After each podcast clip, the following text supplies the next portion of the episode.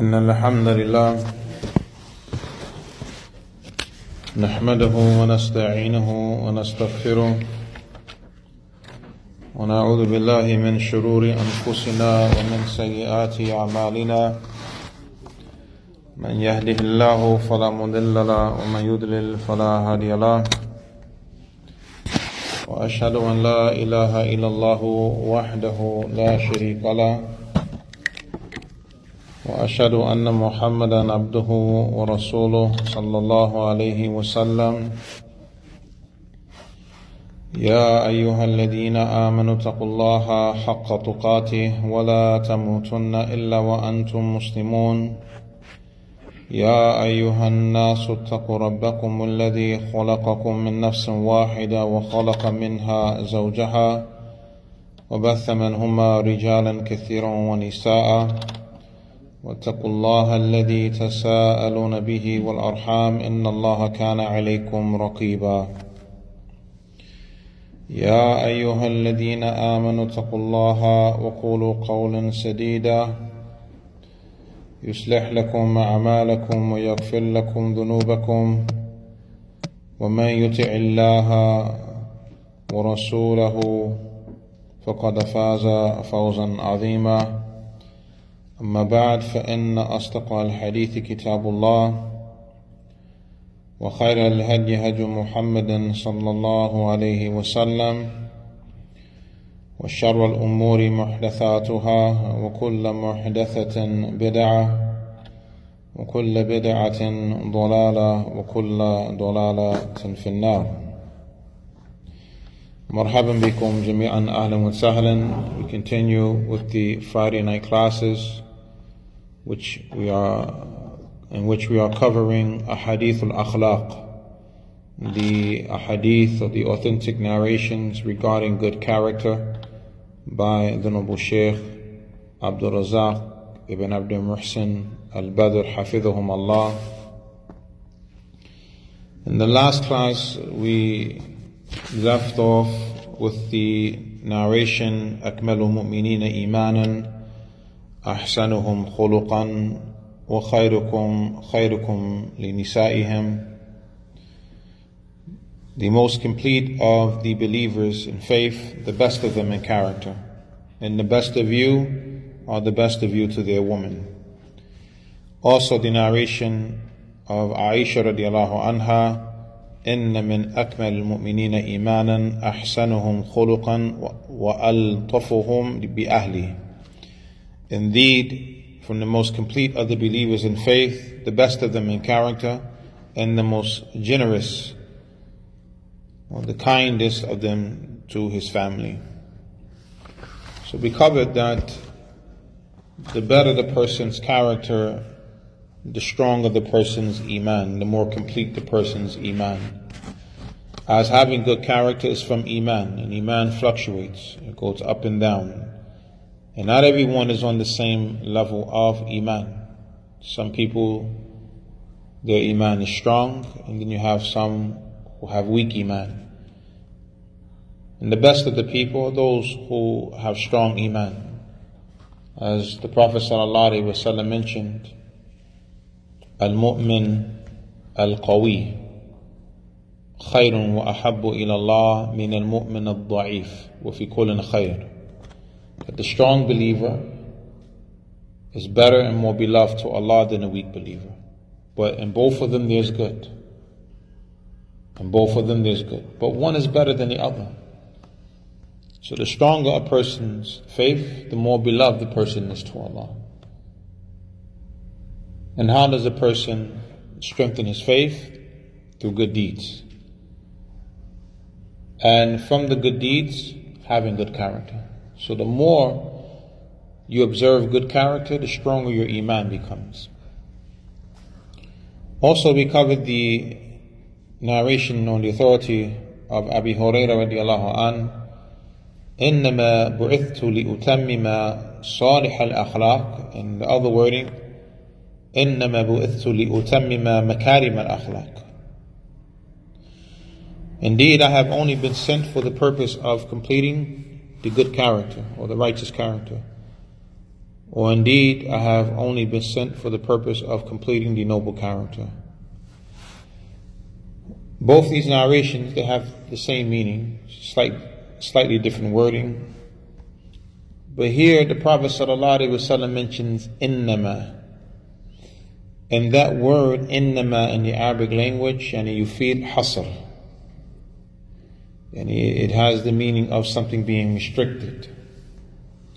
Like innama al-a'mal bin niyya or bin niyat. Indeed, actions are by the intentions.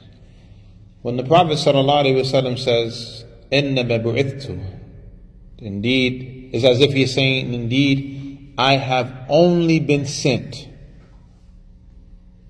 I have been sent, but only for this purpose right here. And what's the purpose he mentioned? لِأُتَمِّمَ صَالِحَ الْأَخْلَاقِ Or لِأُتَمِّمَ مَكَارِمَ الْأَخْلَاقِ To complete and perfect the righteous character, to complete and perfect the moral character. This can be looked at from a couple of angles. One, it can be Allah only sent him for that purpose. That he has only been sent for the purpose of perfecting and completing the righteous and noble character. Perhaps a person may say, what, what about Allah sending him to call to La ilaha illallah? The response would be, this is having good character with Allah subhanahu wa ta'ala. So his call to Tawheed is a call to perfect one's character with Allah subhanahu wa ta'ala. Because your implementation of Tawheed, of worshipping Allah alone. This is your mannerisms with Allah subhanahu wa ta'ala. The other angle is he's speaking about that which is between a person and the creation. And Without a doubt, the Prophet ﷺ has not only been sent to uh, complete the good and noble character as it relates to how people deal with one another. So, what would the meaning be? Here it would be emphasis. The word innama is used to put emphasis on the importance of having good character with one another. In any event, the Shaykh says, Hafidhullah, فبعثه الله عز وجل ليدعو الناس إلى مكارم الأخلاق ومحاسن الأعمال وينذرهم سيء الأخلاق وسيء الأعمال وقد دعاهم إليها قولا وفعلا. Allah He sent him meaning Allah sent the Prophet Muhammad sallallahu alaihi wasallam to call the people to the noble character and to the good actions and to warn them of the evil character and evil actions. And indeed, he called them to it, meaning he called, sallallahu alayhi wasallam, he called the people to have a noble character and to have good actions by way of statement and action. And this is an important point right here. The da'wah of the Prophet ﷺ was both by speech and action. That's how he gave da'wah. The Prophet sallallahu wa alaykum he didn't just give da'wah by way of speech and then that's it. No, the Prophet sallallahu gave da'wah through his words and through his actions. And this is very important for us that our speech and our actions are a means of da'wah. So we have to be mindful of the things we say and mindful of the things we do, especially when dealing with the disbelievers. And the reason being because of the ignorance of the disbelievers, whatever we say and we do, they attribute it to Islam. And they don't distinguish, for the most part, between the shortcomings of a Muslim and what Islam says. Rather, you find the majority of the disbelievers, they attribute the shortcomings of the Muslims to the deen. And this is not correct. For the deen is one thing, the deen is the revelation of Allah, the deen is the Quran and the Sunnah, that which is perfect and complete. And as for the shortcomings of the Muslim, then they are just that. That's that Muslim shortcomings. Not to be attributed to the deen. But the majority of the disbelievers, they don't make that distinction between the two. So now our bad mannerisms, our bad speech is attributed to the deen. And this can be a deterrent, chasing the people away from the deen of al-Islam. So we must observe good speech and good character, first and foremost for the sake of Allah. Because this is what we are commanded with in Al Islam, to be upon goodness. Secondly, as a means of giving da'wah to the people.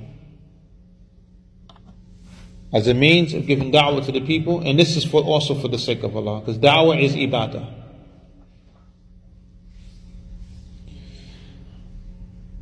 And likewise, when we deal with one another. We must be mindful to observe good speech and good actions. Especially, especially, especially those who claim that they are from Ahl Sunnah wal Jama'ah. Those who attribute themselves to following the Salaf. And who are the Salaf? The Salaf, the Prophet Muhammad sallallahu alaihi wasallam first and foremost, he's our Salaf. As the Prophet wasallam mentioned to Fatima radiallahu anha, Ni'ma ana salaf laki. I'm a blessed salaf for you. I'm a good salaf for you to follow. Those who ascribe to Ahl Sunnah or Jama'ah, those who ascribe to following the Salaf, they more so than everyone else from amongst the Muslims should be mindful of their speech and their actions. Because Ahl Sunnah, we are supposed to be the most knowledgeable of the people about the deen of Allah. We're supposed to be the most knowledgeable of the people most knowledgeable of the Muslims about Allah and about His Messenger and about the deen of Islam. Because our claim is that we follow the Kitab and the Sunnah with the understanding of the Prophet ﷺ and the Sahaba. That's what we claim. This is why it is said these are the followers of the Salaf. Or these are the ones who are the Salafiyun, the people who follow the Salaf. That's the meaning of that term. This is a description. They follow the Salaf. They hold on to the way of the Salaf. Tayyib, this can't just be a claim. There has to be a practice. Can't just be something we say verbally. I follow the Sunnah. I'm Sunni. I'm from Ahl Sunnah wal Jama'ah. I'm Salafi. I follow the Salaf. I'm not from Ahl al Bid'ah. Wa wa wa wa wa ila, ila akhir. The speech is tayyib, but where are the actions? The Prophet ﷺ gave da'wah qawlan wa fi'lan. Qawlan wa fi'lan. And a complaint that we hear from the people, from the awam, from the common folk, about brothers and sisters who ascribe to the way of Ahl Sunnah wal Jama'ah is that they have bad mannerisms. Their manners are poor. How in the world could our manners be poor when we are the most knowledgeable of the people regarding the akhlaq of the Prophet sallallahu? We are saying we are the people of the Sunnah. We are studying Bukhari. We are studying Muslim. in the Sunan of Abi Dawood, and Tirmidhi, and Nasa'i, and Ibn Majah, and the Musnad of Ahmad, and the Muwatta of Imam Malik, and the Sunan of Ad-Darimi, the nine books of Hadith. These are the major nine books. We read these books. We have a great concern for the Sunnah, but where is it being manifested in our actions? It can't just be قال Allah, قال Rasul, قال Sahaba, but then our actions is the opposite of that.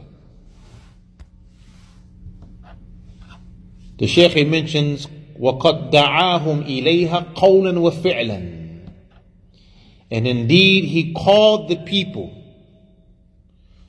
to good character and good actions, noble character and good actions by speech and action. We want the people to follow the Sunnah. This is the origin. Because the majority of the Muslims, according to the words of the Prophet ﷺ, the majority of the Muslims are astray. It's not my speech. قال رسول الله صلى الله عليه وسلم افترقت اليهود على إحدى وسبعين فرقة وافترقت النصارى على اثنتين وسبعين فرقة وستفترق هذه الأمة على ثلاث وسبعين فرقة كلها في النار إلا واحدة قالوا يا رسول الله ما هي تلك الفرقة قال الجماعة وفي رواية من كان على ما أنا عليه اليوم وأصحابي The Prophet صلى الله عليه وسلم mentioned that this that the Jews, the Yahud split into 71 groups. And the Nasara, they split into 73 groups, 72 groups, excuse me. And this nation was split into 73 groups, all of them in the hellfire except for one. The Sahaba radiallahu anhum ajma'een said, O Messenger of Allah, which group is this you're speaking about? He said, the Jama'ah. Another wording says, those who are upon, or whoever is upon what me and my companions are upon today. These 73 groups are Muslims. Bismillah.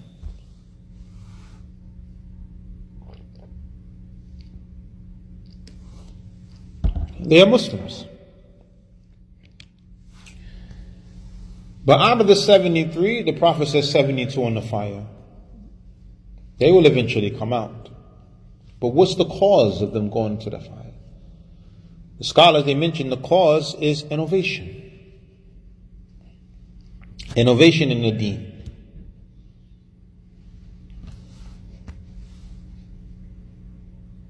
So from this we understand, unfortunately, and this is Allah's decree, that the majority of the Muslims they're not going to be following the way of the Prophet ﷺ and the Sahaba as they should. we are claiming that we're following that way. And we're trying to bring the Muslims to come follow the way of the Prophet ﷺ and the Sahaba. How can we be calling them with our speech, meaning we're saying Allah said, the Prophet said, the Sahaba said, don't worship Allah with innovation. We're calling them with good speech, but then our, with our actions, we're chasing them away from our masajid. This is a contradiction. When the Prophet ﷺ sent the people to call people to Islam, and these are, these are non-Muslims, kuffar. The Prophet said to the Sahaba, Bashiru wa la. Give glad tidings. Don't chase the people away. Yassiru wa la tu'assiru. Make things easy. Don't make things difficult. Now this is the Prophet sallallahu alaihi wasallam speaking to the Sahaba he sent to call the kuffar to Islam. Aren't or is it not the case that our brothers and sisters who are Muslims are more entitled to that behavior than the kuffar? Of course they are. The Muslims have more rights over us. The scholars they say the Muslim that's the that's Ra'sul Mal. It's the capital of your wealth. Meaning bringing good to a Muslim. Directing a Muslim to guidance. This is the capital. Calling the kuffar, that's the rib. That's the profit of your wealth. But the Muslim is Ra'sul Mal. It's the capital, that's the basis of your wealth. So the Muslims have more rights over us that we observe this behavior with them than we do with the kuffar. You find some of these same people, when it comes to dealing with the kuffar, you see them having the best of mannerisms. Polite, gentle, send people to the store, go get them something to drink. Do you want something to eat? Come, sit down, welcome, Hey, get this person the book on list. And the, the non-Muslim, the kafir is welcomed amongst them. But then if a Muslim comes who they don't know to be from their community, to be a part of their group, they're frowning at him, ice grills, talking to the individual short.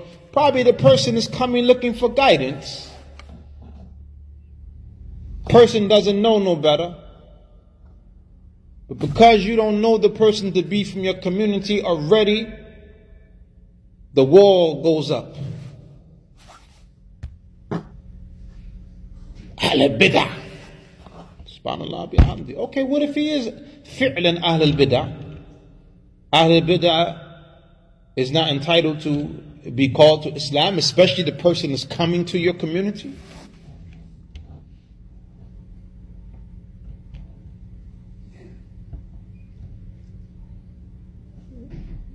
These things are damaging the image of the people of the Sunnah. These things are chasing the people away from the masajid of the people of the Sunnah because there is this stereotype that's out there, and, it's, it's real, but it's not everybody.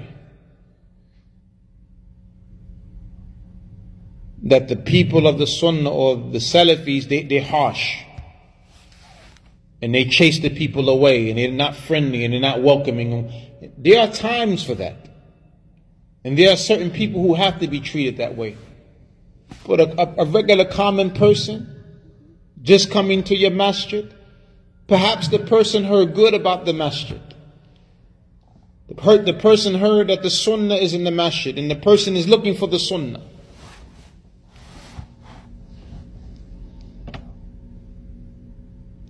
But because you got ignorant people putting positions to or put in positions of responsibility. So these are the people, that, uh, the, the, people when they come into contact, they run into these individuals. These individuals chasing the people out of the masajid. Myself, barakallah fikum, there was a time I hated the Salafis. Wallahi, I hated them. Why? Not because of anything that was the, the, their creed or anything. I didn't know anything about it. My hatred for them was due to my interaction with some brothers from amongst them who were extremely harsh and arrogant. You couldn't speak to them. When they came around the area we was in, they the best thing since sliced bread. But never once did any of those individuals sit down with us and clarify to us the truth. They got the haq and that's it. It's wrong. It's wrong. Allah bless you to have the truth. Aina wa da'watu ilay. The three fundamental principles. Like one of the fundamental books that we read Right there in the beginning. الأولى العمل به الثانية عفوا الأولى العلم به الثانية الأولى العلم وهو معرفة الله ومعرفة نبيه ومعرفة دين الإسلام بالأدلة الثانية العمل به الثالثة والدعوة إليه والرابع الصبر على الأذى فيه Where's that da'watu ilay at? The call. Where is that? We have the knowledge, implementation of the knowledge, and calling the people. And then being patient upon the harm. These individuals didn't give, give us a chance. And there's so many people who have the same story. I'm not making this up. Many brothers have the same story. Alhamdulillah, Allah guided us by way of the people. But those brothers who were behaving in this manner, in a manner of arrogance and haughtiness and like turning up their noses literally at us when they would see us because we're Ahlul Bid'ah. We didn't know any better. Granted, there were practices we had of innovation at the time. We didn't know any better. Come and teach us. The individuals wouldn't take the time to teach us and tell us what's correct. We had some of the brothers were like this, unfortunately. This is wrong. So I used to hate the, the, the Salafi brother. Well, I used to hate them. And I would come in contact with some brothers, and the brother would be trying to. I said, I don't want to hear that stuff, man. You brothers, man, y'all extreme. I used to tell the brothers this because of my interaction with some of the brothers, but it wasn't everyone. But look how it put a bad feeling in my heart towards the brothers. But this was not the methodology. The methodology was one, but I couldn't separate between the two at the time. I didn't know any better. But then, alhamdulillah, Allah allowed me to come in contact with the brother, and he was very kind to me. He said, You Akhi, what you doing right now? I said, I'm not, I'm not doing. He said, Come with me. Come on, we're going to go to a lecture. And the brother took me in his car and took me to a lecture. And I went and sat in the masjid and the Imam at the time was giving a lecture about following the Prophet and following the Sahaba and mashallah the brothers who were there were well mannered, listening to the class. And my heart felt the same way it felt the first time I ever went to a Jum'ah. Knowing that I found my home, that, oh, this is it right here. I'm, I'm mentioning this for the purpose of warning the brothers. Be like the Prophet sallallahu alaihi wasallam. Call the people to the truth, qawlan wa fi'lan, by speech and action. Be careful how you deal with the people. Even if you, okay, you see the person is not from your community, and it may appear that the person is from the people of innovation. Allahu Alam. You don't know. The person just first time coming. Why not use gentleness? Because this is the origin. إن الله رفيق يحب رفق في كل شيء. Indeed, Allah is gentle. He loves gentleness in all things. That's the origin. The origin is not harshness when you first meet a Muslim. You don't even know who the person is, what the person is upon. But the people, some people, it's not everybody, they they automatically start off with the harshness. Automatically start off with the running the people away. And then if you so happen to weather that storm and stick around and be with them, and you, they see that your allegiance is to them, then okay, alhamdulillah, welcome, welcome in. Welcome to the group. This is wallahi, this is not the way. What part of Islam is this? This is more hizbiyah than anything. We're not going to treat you good until you until we are sure that you are with us. Come on, man. Can't make this stuff up. And the brothers, they, they know who I'm talking about. And if they hear and this is you, then yeah, I'm talking about you. They know who they are, and they know what they be doing. And then the other individuals supposed to have knowledge see that this is going on and they don't say anything. But because that individual is down with the bros, he gets a pass about how he treats the people. Wallahi, this is not the way. وقد دعاهم إليها قولا وفعلا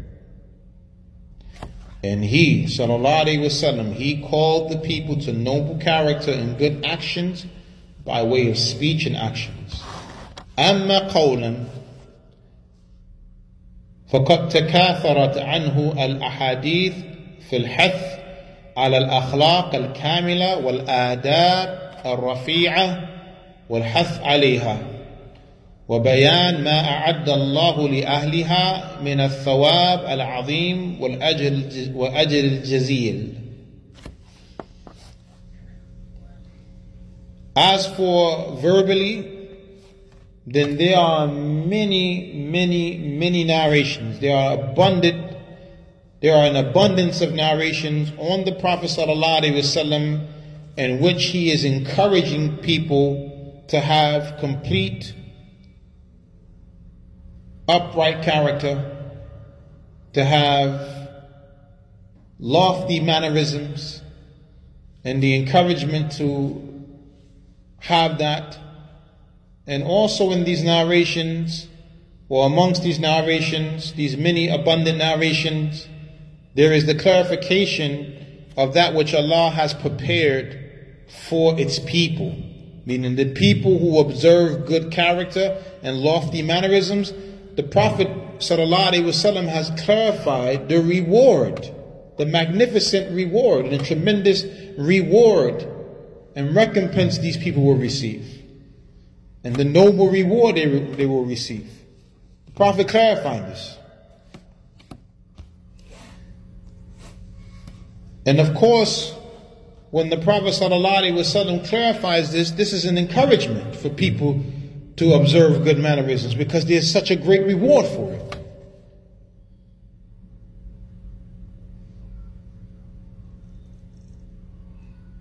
The brothers who treat people harshly from the start. You don't want that reward that the Prophet ﷺ has promised for having good character? You're not concerned about that?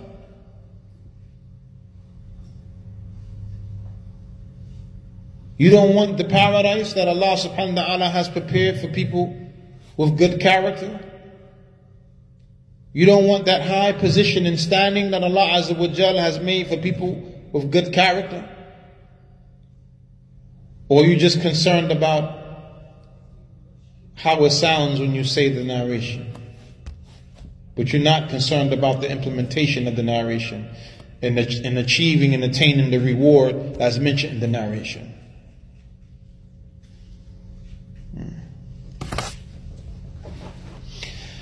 واما فعلا فقد كان قدوه للعالمين بما وهبه الله من الخلق الكامل والادب الرفيع قال الله تعالى وانك لعلى خلق عظيم as for by way of actions then he sallallahu alaihi wasallam he was an example for the entire world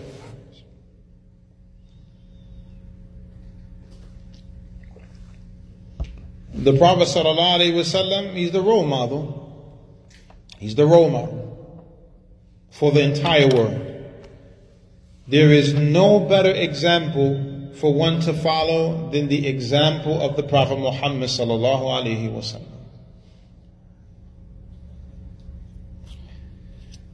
He is a role model for the entire world with that which Allah has gifted him with from having complete character and lofty upright mannerisms. The Prophet ﷺ, he's the he's the best example as it relates to someone with good manners. Doesn't get no better than him. When a person reads about the, the seerah of the Prophet ﷺ, how he was, this is the best that you're going to read as it relates to good mannerisms. Doesn't get no better than him. It doesn't get no better than him, sallallahu alayhi wasallam. How could anyone be better than the Prophet sallallahu alayhi wasallam when Allah said, and the Shaykh mentions what Allah said about the Prophet sallallahu alayhi wasallam, وَإِنَّكَ لَعَلَى خُلُقٍ عَظِيمٍ and indeed you, and you, O Muhammad sallallahu alayhi wasallam, you are upon exalted character. Allah described the khuluq, the character of the Prophet sallallahu alayhi wasallam as being what? Azim, magnificent, exalted, great.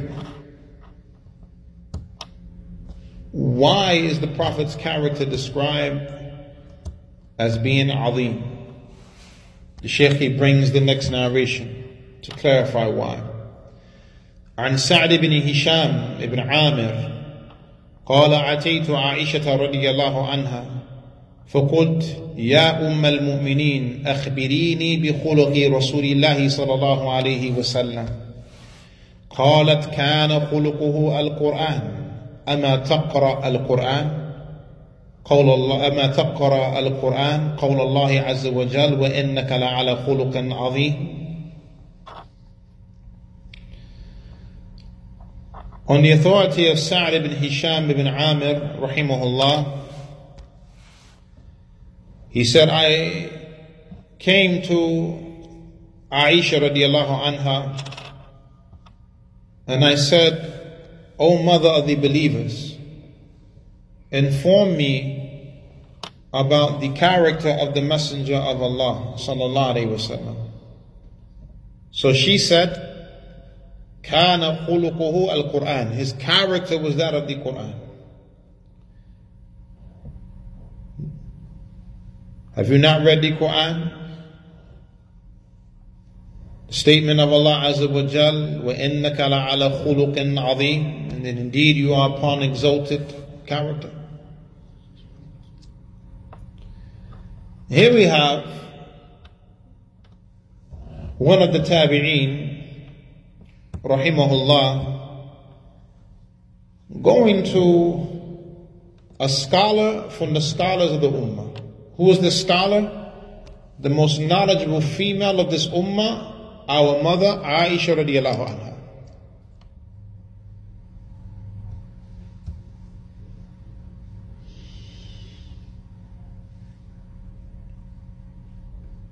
She was the wife of the Prophet ﷺ in this dunya and she will be his wife in the akhirah.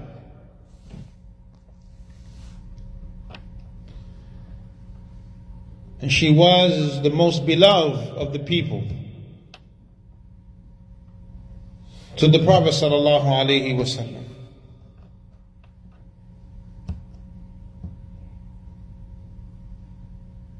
Along with her father Abu Bakr radiallahu anhu. She is the, one of the mothers of the believers. Aisha radiallahu anha. And she is one of the seven companions who have the most narrations on the Prophet sallallahu alaihi wasallam. Her virtues are many. But the people used to go to Aisha radiallahu anha. From the Tabi'een and before them the Sahaba. Sahaba used to go to Aisha radiallahu anha for knowledge. Or at times there may be a differing amongst the Sahaba. They will go to Aisha radiallahu anhum ajma'een to get clarity because there are things that she knew and she was privy to as it relates to the Prophet wasallam that maybe others were not aware of. And this is of course due to her being in the home of the Prophet wasallam and experiencing things with the Prophet wasallam that someone outside of the home doesn't experience. In any event, Sa'd ibn Hisham, he goes to Aisha radiallahu anha and he asked her about the character of the Messenger sallallahu alaihi wasallam. And without a doubt, women, they know the character of their husbands. Women, they know the character of their husbands because women get to see their husbands in rare form, as they say. When the thobe comes off, eh, it's the wife that's there, she sees you. Right? When the thobe comes off and the tupe or the kufi comes off, the, the imama comes, the, the turban comes off. It's the wife who sees you. She's the one interacting with you. So what better person to go to? To ask about the character of the Prophet ﷺ than his beloved wife Aisha radiallahu anha. So he says, inform me about the character of the Messenger of Allah sallallahu alaihi wasallam. She said, his character was that of the Quran. Simple answer, but powerful. Powerful answer. Uh, this answer speaks volumes about the character of the Prophet And then she mentioned to him, Do you not read the Quran, the statement of Allah, indeed you are upon exalted character?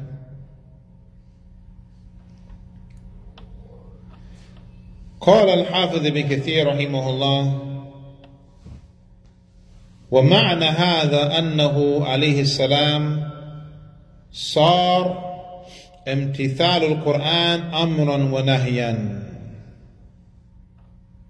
سجية له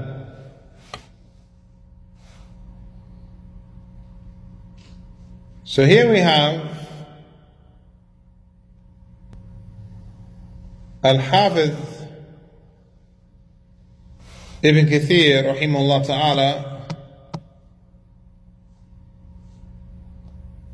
He's going to explain. He stated, ومعنى هذا أنه عليه السلام صار امتثال القرآن أمرا ونهيا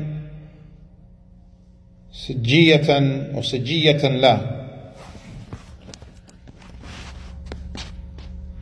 He goes on to say that the meaning of this is that he sallallahu alayhi, or that it, the meaning of it, that he sallallahu alayhi wasallam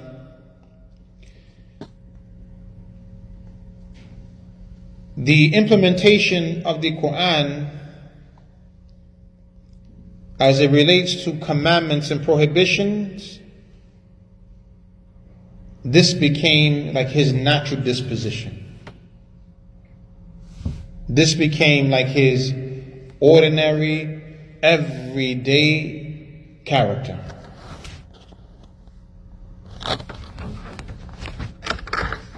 This was who he became. I mean, the Prophet sallallahu alaihi wasallam. So his character naturally became the implementation of the Quran.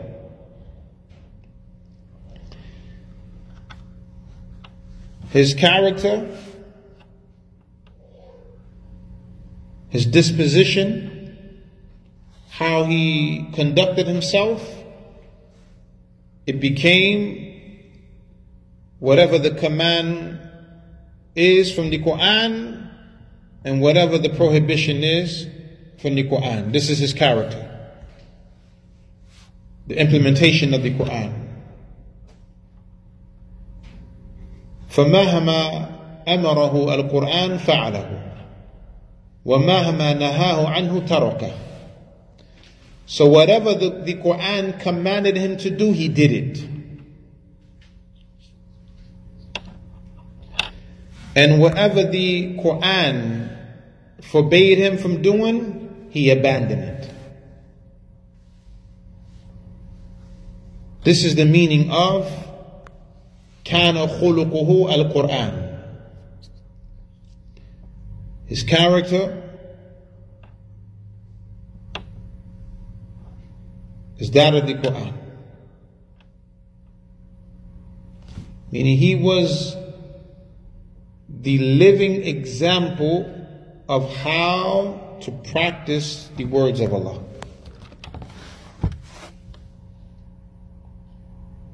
It's the living example.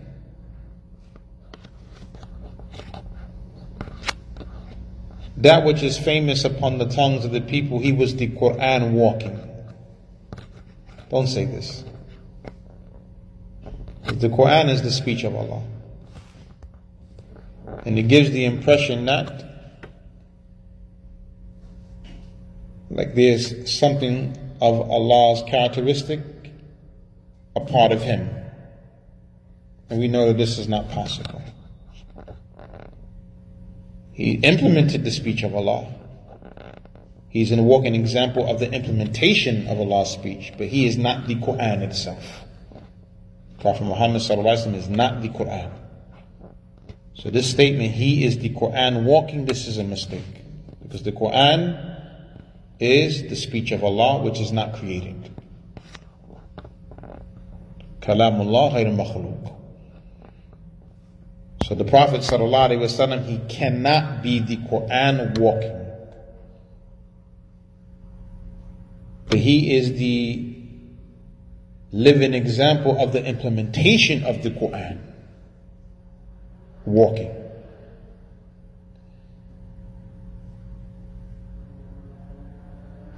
So whatever the Quran, and here meaning whatever Allah commanded him with, he did it. And whatever Allah forbade him from doing, he left it off. This here is the meaning of taqwa. And the Prophet ﷺ, he said, إني لأخشاكم لله وأتقاكم لله Indeed, I have the most fear of Allah than all of you. And I have the most taqwa of Allah, the most piety than all of you. Because whenever Allah commanded the Prophet to do something, sallallahu alaihi wasallam, he did it, no hesitation. And whenever Allah forbade the Prophet from doing something, he left it off. No hesitation.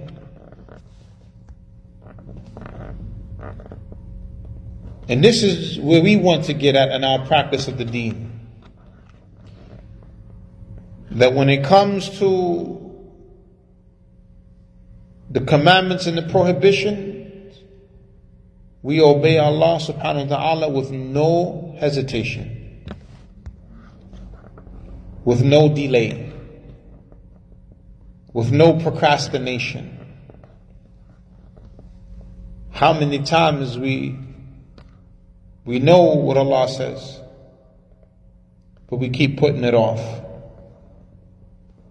We keep putting it off. Keep delaying. Keep procrastinating. Saying we'll do it one day, we'll get to it. We're going to make Tawbah one day. How, how often have we done this? Delaying obedience of Allah subhanahu wa ta'ala. But when we make dua, we want Allah to answer us immediately because we're in need. Look at our mannerisms with our Lord subhanahu wa ta'ala. May Allah forgive us. When it comes to being obedient to Allah, we take our time.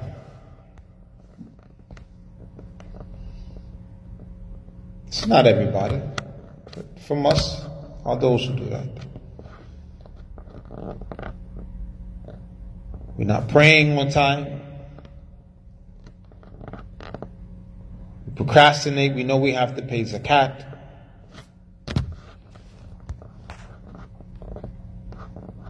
Matters of haram we are involved in. We know we're supposed to leave these things off. We keep pushing the date back, as they say. But when we make dua to Allah, if we're going through something, a hardship, calamity, sickness, we want Allah to answer us right away. But we don't answer the call of Allah right away.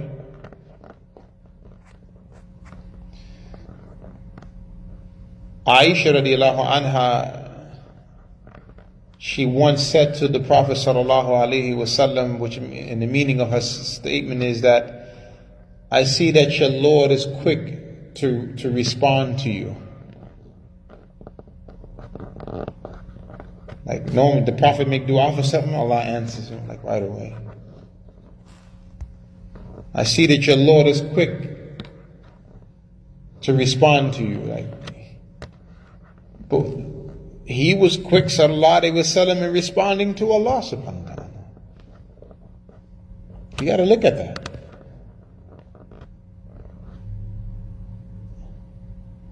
He did not hesitate, sallallahu alayhi wasallam, when it came to implementing Allah's commandments. This is an example for us. We have to stop the procrastination upon sin. We have to stop. If we want to see improvement in our lives, we have to be quicker in responding to the call of Allah and the call of the Prophet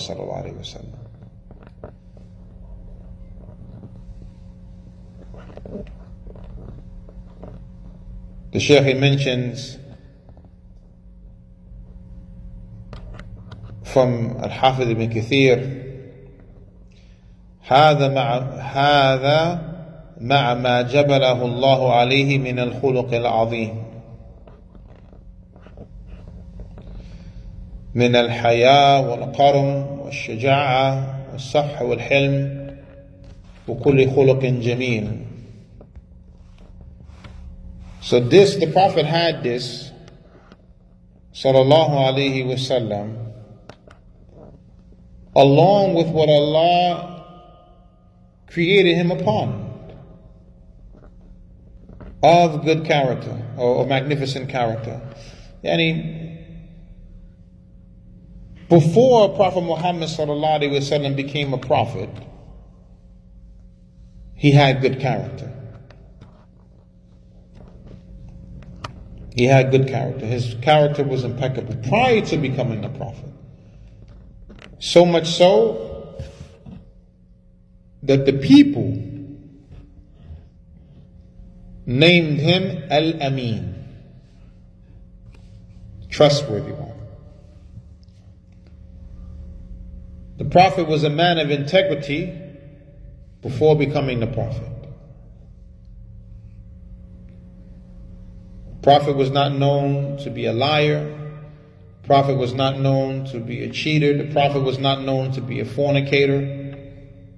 The Prophet was not known to drink khamr, consume intoxicants. The Prophet was not known, first and foremost, to ever worship any idols. The Prophet didn't worship idols prior to becoming a Prophet. sallallahu alaihi wasallam.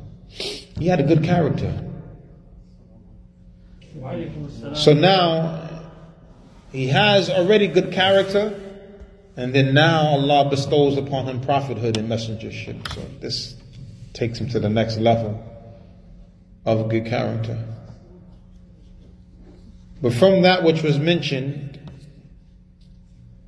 of his good character that Allah created him upon, and before he was a prophet, he had this good character. He had the characteristic of shyness. He had the characteristic of being one who is noble and generous. He had the characteristic of one who was courageous and brave.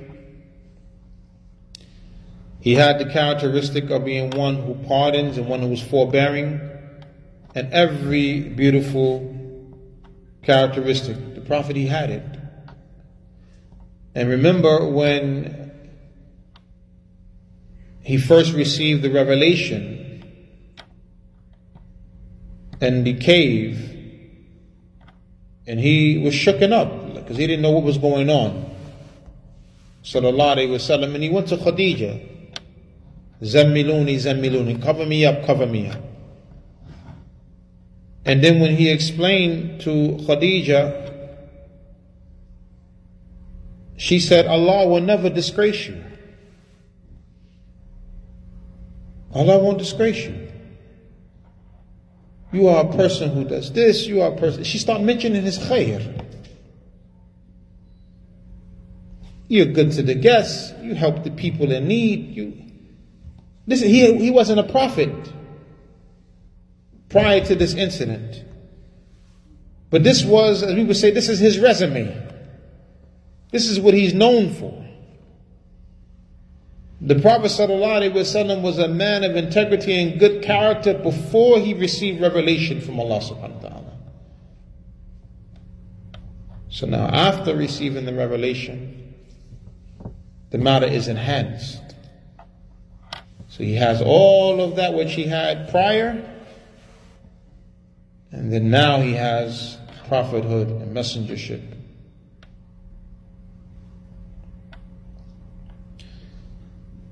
كما ثبت في الصحيحين عن أنس رضي الله عنه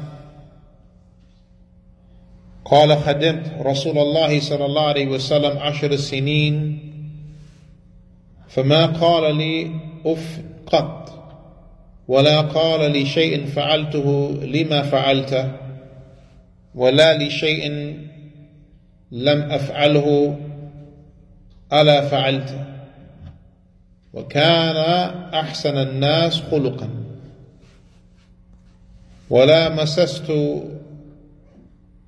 خزا ولا حريرا ولا شيء كان الين من كف رسول الله صلى الله عليه وسلم. ولا شممت مسكا ولا عطرا كان أطيب من عرق رسول الله صلى الله عليه وسلم.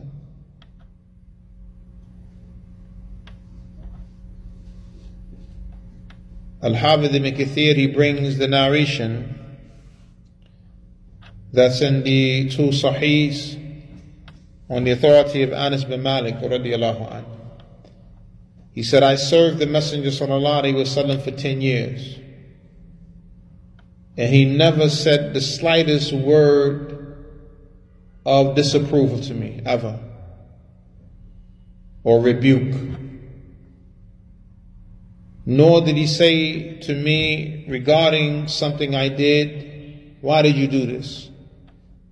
Nor did he say to me regarding something I didn't do, shouldn't you not have done such and such? He sallallahu alayhi wasallam was the best of the people in character. And I haven't touched any type of like silk that was softer than the palm of the Messenger sallallahu wasallam, nor have I smelt any musk or oil that was better than the scent of the sweat of the Messenger sallallahu alaihi wasallam. Here's Anas bin Malik radiallahu anh, he worked for the Prophet. This is another way people know people, by working with them. You know people by living with them, working with them, and traveling with them. It's three ways you know people. A lot of times we, we say, yeah, I know him, and we haven't done any of the three with the person. You don't know really know the person. You haven't been around the person on situations long enough to see who the person really is.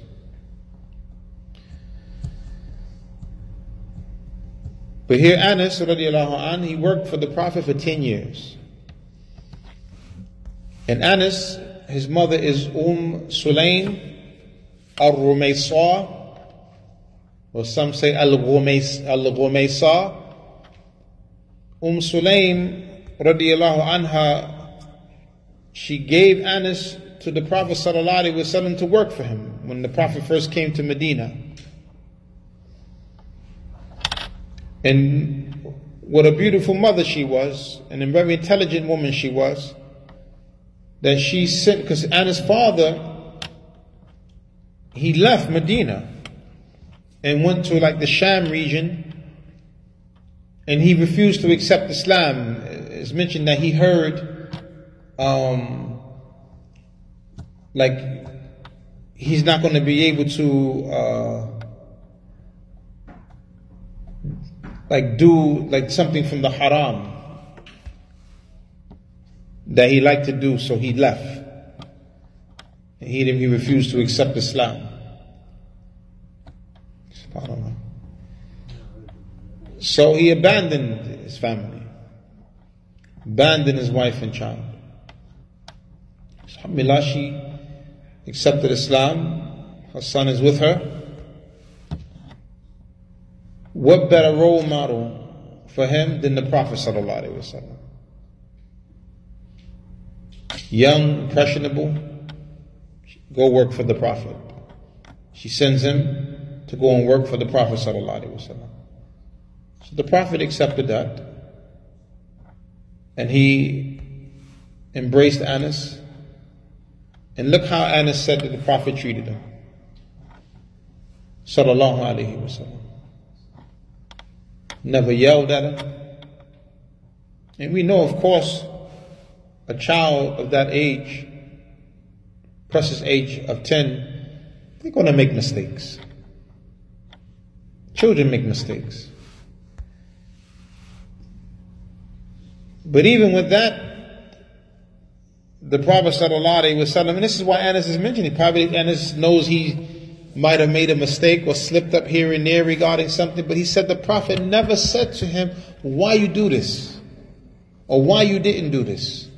He never rebuked him. He never said anything to him. That goes to show that the Prophet ﷺ was a man of patience a man of forbearance, a man who was who used to pardon and overlook things. This is a part of his character. And the Prophet ﷺ, he taught Anas. Anas, he has a lot of narrations to him, the Prophet ﷺ. And look at the love that the Prophet ﷺ had for Anas. He made he put his hands on Anas' chest. And he made dua, Allahumma akthir lahu malahu wa waladahu wa barik lahu fihima. Oh Allah,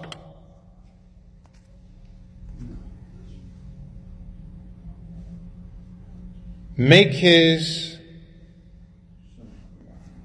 make his wealth and his children abundant. Give him a lot of wealth and give him a lot of children. But he didn't stop there. He said, and bless him in that.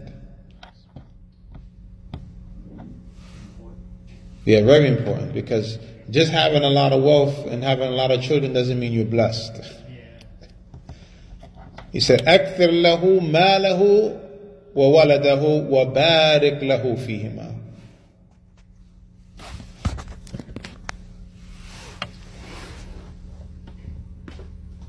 Give him abundant wealth and abundant children and bless him in that. Bless him in that. So Allah subhanahu wa ta'ala, He answered the, the dua of the Prophet sallallahu alaihi wasallam. And Anas had many, he had a lot of wealth and he had a lot of children. He had a lot of barakah in his family. They said that Anas like buried over like 70 of his own children. He buried a lot of his own children. And he was from the last of the, he's not the last companion to die, but he was from the last of them to die. He lived for a long time. Allah, and this is the dua that the Prophet ﷺ made for Anas. But this shows, look how, look at that interaction between them two. Of how the Prophet ﷺ treated Anas. The child whose father abandoned him. Prophet takes him in, raises him as his own, teaches him, educates him, great role model for him. And look who Anas became. Read, read the seerah, the biography of Anas. You'll see the, the many great things that came about in his life after the death of the Prophet and the knowledge that came from him.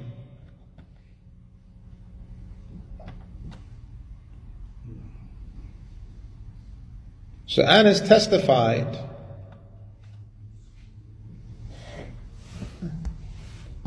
that the Prophet ﷺ was the best of people in character. And then he testified to even his physical being was the best. Not only his inwardly, his character, the khuluq is from within, but his physical being was the best. He said he never touched a hand, never touched any silk softer than the hand of the Prophet.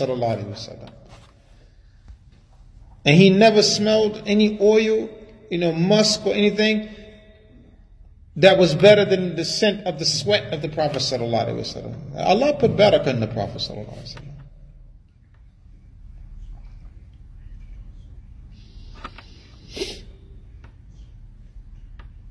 Allah put barakah in him.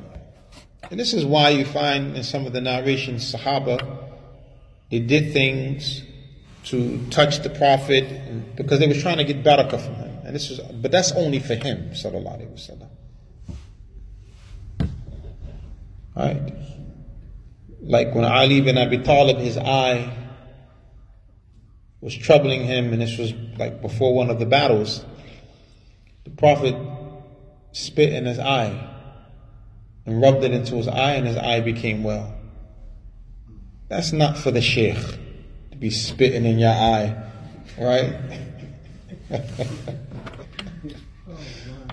no, you have the Sufiya, they be doing that. They go to the sheikh, and the sheikh spitting in their hand, and they wiping their face with the sheikh spit. Where they do that at? Like, come on. No one ever did this for Abu Bakr, or Abu Bakr never spit in nobody's hand. He's the best after the Prophet. So, anyone, then you would think that this was done with Abu Bakr. People seeking barakah from the Sheikh, spit, and other stuff you see from the misguided Sufis and their relationship with their Mashaykh, you know, um, with their waste and other than that. Like, horrible things like but they justify it with well the sahaba did this with the prophet but the sheikh is not the prophet and allah hasn't put barakah in the sheikh like he did the prophet and this is why you find some of the scholars they say as an example with the tahniq um, like for the newborn. The sahaba would bring their newborns to the Prophet ﷺ. And the Prophet would take a date, he would chew on it, and then he would put it in the mouth of the child. So the ulama say the Sahaba would bring their children to the Prophet ﷺ to get the barakah of his saliva in their child. As I mean, so it be the barakah will be with the child now. So that right there, if that's the tahniq, then that's ended. That's it. There's no, so the tahniq is not legislated anymore. Because that was done for the barakas from the Prophet's saliva. Others have said, but if it is done not for the purpose of the barakah of the saliva, but for the purpose of the newborn having something sweet in the mouth from the date, and the sweetness of the date, it it it uh, it makes it easy for the, child to digest the the breast milk. Then okay, from that angle, yes, the tahniq it can be done.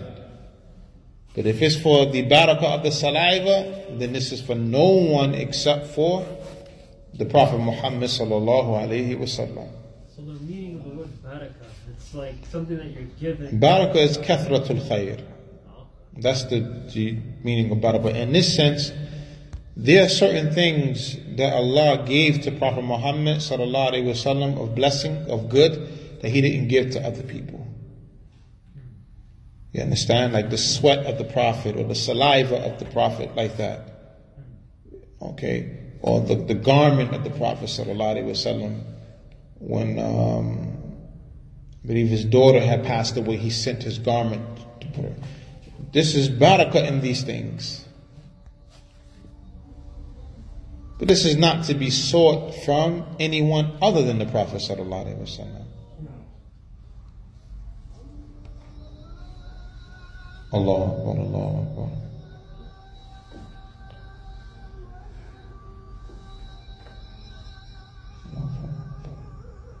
أشهد أن لا إله إلا الله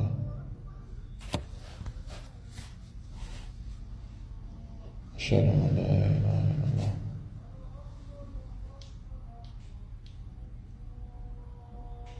أشهد أن محمدا رسول الله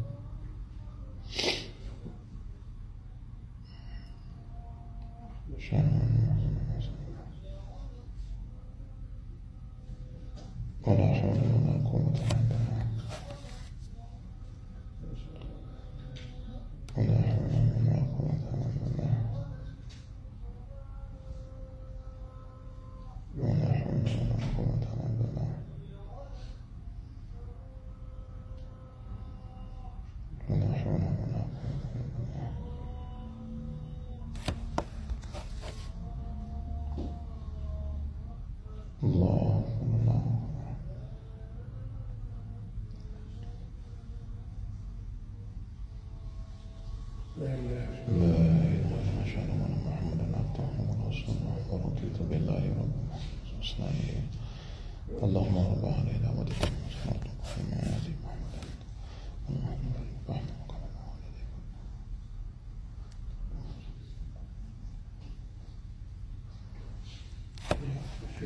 No. What? According to uh, what the scholars have said. What do you do? As it relates to? The scholars, they mentioned that it's, it's okay if... Uh, oh, the tahniq, Yes. If it's done for the purpose of the... The, the, the sweetness of the date being the means of easing the passageway for the breast milk, okay, this is okay. But if it's done for the purpose of getting barakah for the one who chews the date, no. Like from his saliva, no. That's only for the Prophet sallallahu you can do it from the aspect of the child having something sweet in this for his mother. For sure, for sure. The, the, the, the father does that. You don't take the child, take the child to someone. You do, you can do that. I mean, it's better to keep it for Rasulullah. As far as going to somebody, because you can do that. The Sahaba they used to go to the Prophet sallallahu alaihi wasallam with their children, seeking the barakah from his saliva that Allah put there. So we keep it from him from that from that angle. That aspect is only for the Prophet sallallahu You can still do it because of the benefits of dates. Say that again. The. Yeah, but in a'mal bin. The actions are based upon intentions. Yes, that aspect of seeking barakah from the saliva, that's only for the Prophet sallallahu but now if a person wants to do it from the aspect of I'm going to put the date in the mouth of the child so that the sweetness of the date you know, the child is going to get, and then the benefits from it is going to ease for the child consuming the breast milk. Okay, then you do that from that from that medical benefit, right? Not from the angle of the saliva, the barakah in the saliva. Yes. They use dates. They had honey at that time. Use the date. No. Because if that's the case, then you're going to open the door for other Use the date. I mean, uh.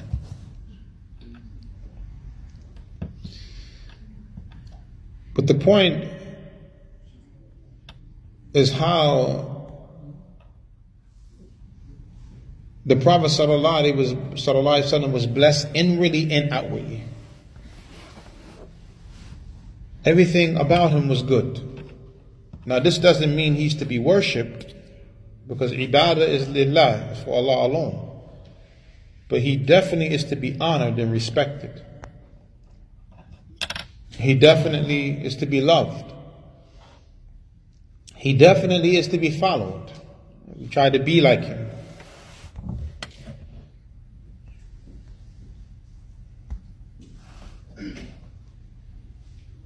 So Anas bin Malik radiallahu an gave us a beautiful description of how the Prophet was, sallallahu alaihi wasallam, with him for 10 years. Consistency also we have here.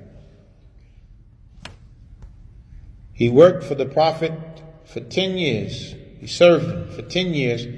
And this is how the Prophet was from the beginning to the end.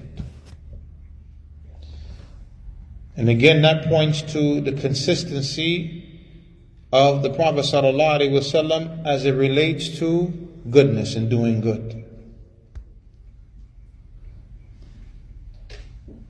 We have to be consistent in our goodness. And our goodness shouldn't be seasonal. Our goodness shouldn't be based upon where we're at. Right? Our goodness shouldn't be based upon how we're feeling. We should, we should be good at all times and in all situations. We should maintain good character. This was the way of the Prophet sallallahu alaihi wasallam.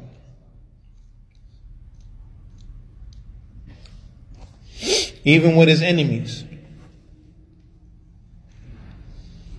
The Prophet always maintained the best of character, even when dealing with his enemies. You never, you never find the Prophet ﷺ being belligerent, being one who was foul mouthed, cursing and acting. You never find that from the Prophet ﷺ. When the Jews said to the Prophet, sallallahu alayhi wasallam, Assalamu alaikum. May death be upon you. The Prophet wasallam responded, Wa alaikum. And upon you the same. Our mother Aisha radiallahu anha, and he defa'an, she was defending the Prophet sallallahu alaihi wasallam. She sought, she went off and said, "Wa alaykum assalam wa la'natullah." She started, she started giving it to them. so the Prophet said to her, "Mahalan ya Aisha, take it easy." So she said to him, sallallahu alaihi wasallam, "Alam tasma ma qalu?" You didn't hear what they just said? He said, Alam tasma'i ma qult? فَقُلْتُ وَعَلَيْكُمْ He said, you didn't hear how I responded to them? I said to them, and upon you the same. And then he went to teach her a great lesson. إِنَّ اللَّهَ رَفِيقٌ وَيُحِبُّ رِفْقِ فِي كُلِّ شَيْءٍ that Allah is gentle, He loves gentleness in all things. Like, even when dealing with your enemy, there's a certain type of class you must maintain certain type of etiquette you must maintain. Never let no one take you out of your character. And this is a, a, a great lesson we learn from the Prophet ﷺ. That even when dealing with his enemies, he didn't let anyone take him out of his, his natural way, his, his good character. The Sheikh he brings another narration narrated by Imam al-Bukhari عن ابي اسحاق قال سمعت البراء يقول كان رسول الله صلى الله عليه وسلم احسن الناس وجها واحسن الناس خلقا ليس بالطويل البائن ولا بالقصير So Imam Bukhari narrates on Abu Ishaq that he heard Al-Bara say that the Messenger wasallam was the best of the people as it relates to his face, and he most handsome, the most beautiful of the people. And he was the best of the people in character. So the Prophet ﷺ physically looked the best, and he was the best as it related to his character. He wasn't very tall and he wasn't short. I mean, he was a medium sized man, average sized man. Sheikh mentions what ahadith fi hadha kathir. There are many narrations about this. And one of the books that um, is encouraged for the brothers to read, we want to know more about the Prophet sallallahu alaihi wasallam, his physical character, how he looked physically, and as well as his character. There's a book called uh, Ash-Shama'il al-Muhammadiyah, like the characteristics of the Prophet Muhammad sallallahu alaihi wasallam by Imam al-Tirmidhi. I believe it is translated into English with the explanation of Sheikh Abdul Razak. Salam. Great book to have in the library about the Prophet sallallahu alaihi wasallam.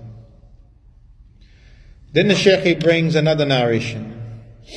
وروى الإمام أحمد عن عائشة رضي الله عنها قالت ما ضرب رسول الله صلى الله عليه وسلم بيده خادما له قط ولا امرأة ولا ضرب ولا ضرب بيده شيئا قط إلا أن يجاهد في سبيل الله ولا خير بين الشيئين قط إلا كان أحبهما أحبهما إليه أيسرهما.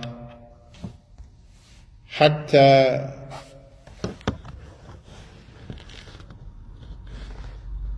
حتى يكون إثما. إذا فإذا كان إثما كان أبعد الناس من الإثم. ولا انتقم لنفسه من شيء يؤتى إليه إلا أن تنتهك حرمات حرمات الله فيكون هو ينتقم لله عز وجل. Here we have another narration on our mother Aisha radiallahu anha.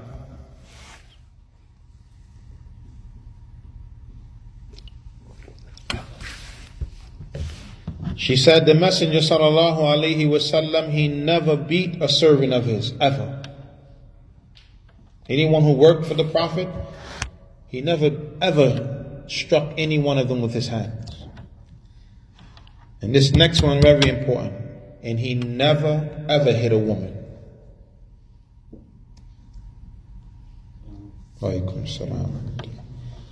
The Prophet wasallam never ever hit a woman. And he is what? Ala khuluqin adhim. Upon exalted character. It's the best of us. So you want to be from the best of the people, O brothers in Islam, keep your hands to yourself. The Prophet ﷺ was not an abuser of women. And people take the ayah out of context when Allah mentions to us how to deal with a wife who is problematic.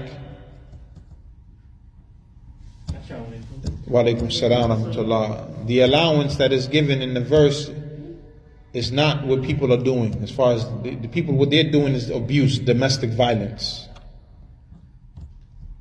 When you go back to the tafsir, and mainly Ibn Abbas, he mentions like a, a siwak. And that doesn't leave any marks, it doesn't cause any harm, because the purpose is not to harm the woman. It's to grab her attention for her to fear Allah subhanahu wa ta'ala. But what's happening in the homes where men are beating on women as if they're like slaves or something, and then at the end of the night they want to have relations with them. And this is something the Prophet specifically forbade. Let not one of you beat his wife like she's a slave, and then at the end of the night he wants to have relations with her. The scholars they say this is not love. It's not love. You beat on your wife as if she's some type of slave, and then in the end of the night you want to lay down and sleep with her after you beat on her in the manner you did. Aisha said the Prophet ﷺ, he never hit a woman. He never beat on a woman. And this is what we need to cultivate ourselves upon, and especially these next generation of men. Brothers, you have sons. If you beat your wife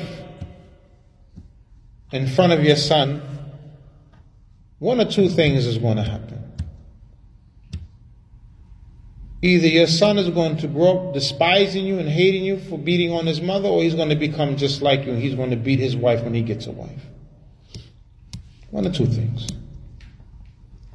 And Allah knows best if there's a third. But a lot of times, men who are involved in domestic violence, beating on women, because this is what they saw growing up in their homes.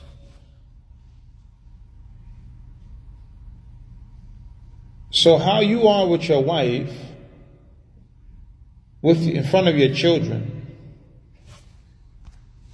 is how your children will be in their future situations. You beating on your wife in front of your daughter, you letting your, you think you're making your daughter to think this is the norm. But yet you don't want nobody hitting your daughter, but that's somebody's daughter you're hitting. Yes, she's your wife, but that's somebody's daughter too. That's somebody's sister. That's somebody's mother.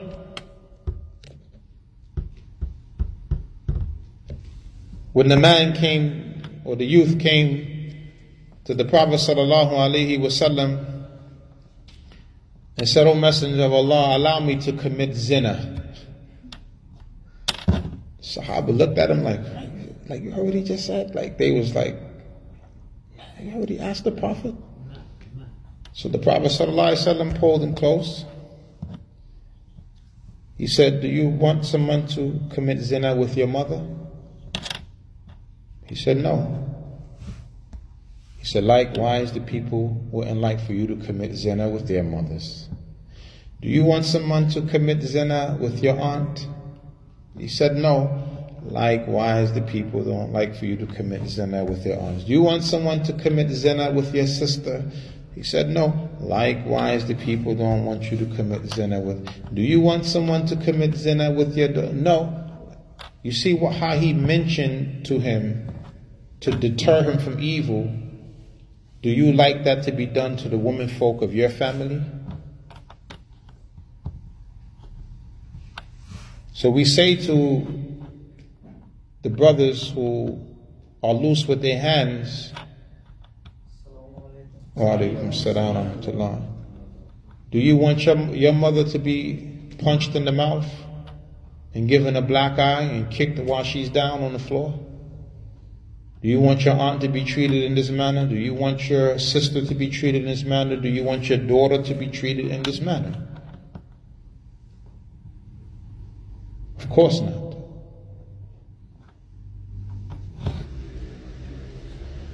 If something like this was to happen to the women folk in your family, you'd be ready to raise up in arms, or maybe not. Some of these guys, they be cowards. They like to beat on women, but when something really happens where it, it, it warrants for them to stand up and, and, take a stand and defend, they're nowhere to be found. But when it comes to beating on women, you know, they find ease in doing so. But no man wants anything to happen to his womenfolk. So why do you think it's okay for you to do something to somebody else's womenfolk? That's somebody's daughter, that's somebody's sister, so forth and so on. Be like the Prophet, he never hit a woman. He never hit a woman. Wasn't abusive.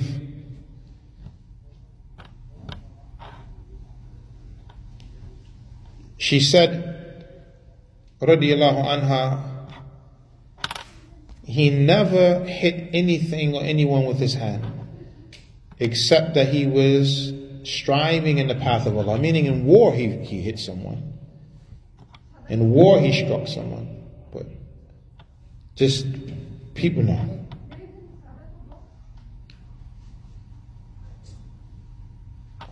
What happened? She needs to set up a box. Oh, okay. Put it. Tell them put it in the um the one that's Red over. box. Red box. Yeah. No. Then she went on to describe another aspect of the character of the Prophet Sallallahu Alaihi wasallam, his methodology. Never was he given the choice between two, two things, except that the easiest of the two was the most beloved to him.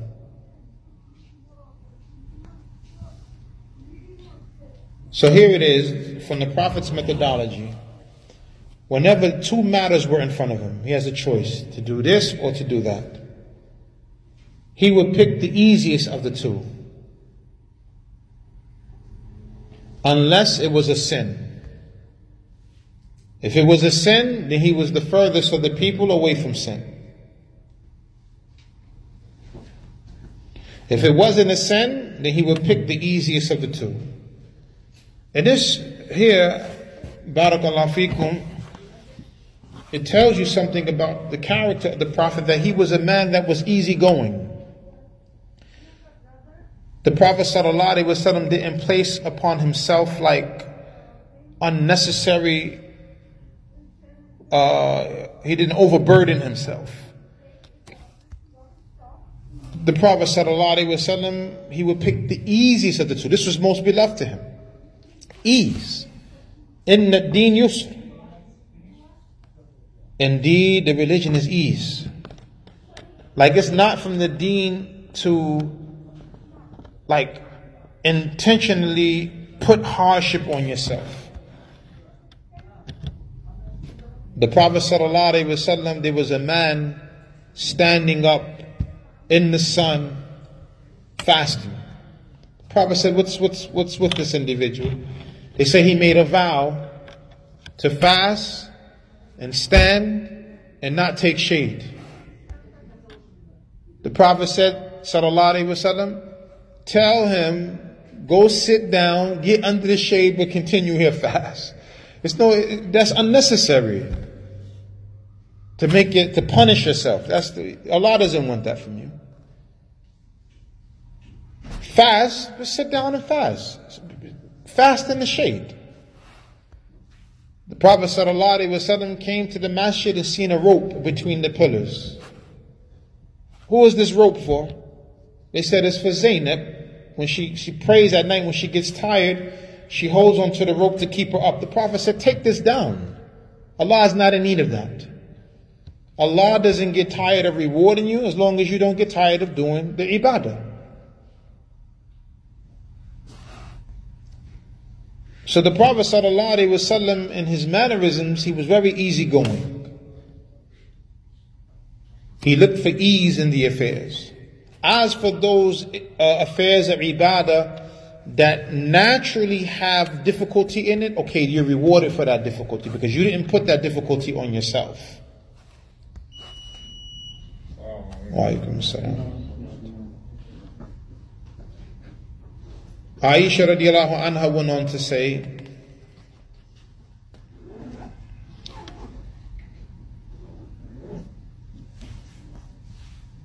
that if one of those matters were a sin, or if the easiest matter was a sin, كان عبد الناس من الإثم. He was the furthest away from sin as it relates to the people. And he never sought revenge for himself. If something happened to him, he never sought revenge for himself. Unless the prohibitions of Allah were violated, and then in that case, he sought revenge for Allah. Meaning, if something was done wrong as it relates to the deen, and a prescribed punishment had to be given, or an action had to be taken because of the religion, he would act. But not for his personal self. How beautiful the character of the Prophet sallallahu alaihi wasallam. So Hafiz ibn Kathir, he mentions the statement of Allah, وَإِنَّكَ لَعَلَى خُلُقٍ عَظِيمٍ And indeed you are upon exalted character. He brings the narration of Ibn Abbas. He said, أي وإنك لعلى دين عظيم وهو الإسلام. That Ibn Abbas, he said the meaning of this verse is that indeed you are upon a magnificent religion. And it is Islam. وكذلك قال مجاهد وأبو مالك والسدي والربيع بن أنس والضحاك بن زيد and likewise, this statement was made by Mujahid and, and Abu Malik and As-Suddi and Ar-Rabi' ibn Anas and Duhaq and Ibn Zayd. That the meaning of, indeed you are upon exalted character, meaning indeed you are upon an exalted religion. This deen of Islam is a magnificent, great deen. So when you are following the deen, your character is going to be great like the deen is great. That makes sense? Because the religion is great, because the religion is magnificent, because the religion is superior, when you follow it, then that those descriptions go to you. So because the Prophet Muhammad was he held on to the deen, his character was great because the deen is great.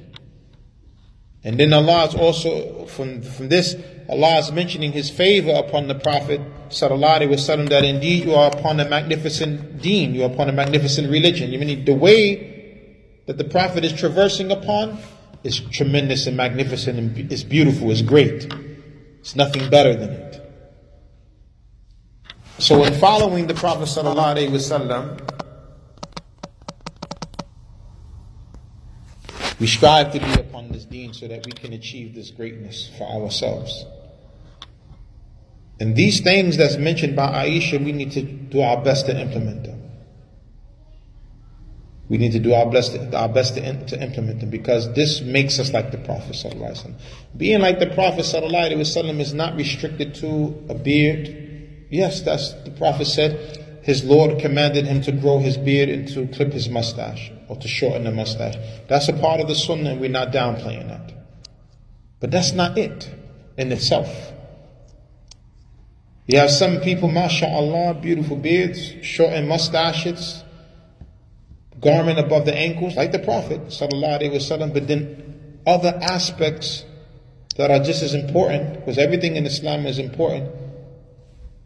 No trace of the sunnah of the Prophet. How about and how he dealt with his family? Where's that at? How about how he dealt with people when he did business? Where's that at? How about how the Prophet ﷺ dealt with people who were ignorant and didn't know better and they made mistakes? Where's that at? Don't restrict your practice of the sunnah to the beard, shortening the mustache, and raising your garments above the ankles. That, that's a part of the sunnah. It's important, right? We're not downplaying it. And especially regarding the garment above the ankles, the Prophet said, Ma asfala min al ka'bain fahuwa finnar. It's a major sin. Whatever's below the ankles is in the fire. So brothers, please stop walking around with your thobes and your pants and stuff below your ankles. Raise them up. It doesn't have to be halfway through the shin. That's recommended. But it has to be above your ankle. Because the Prophet said that whatever is below the ankles is in the fire.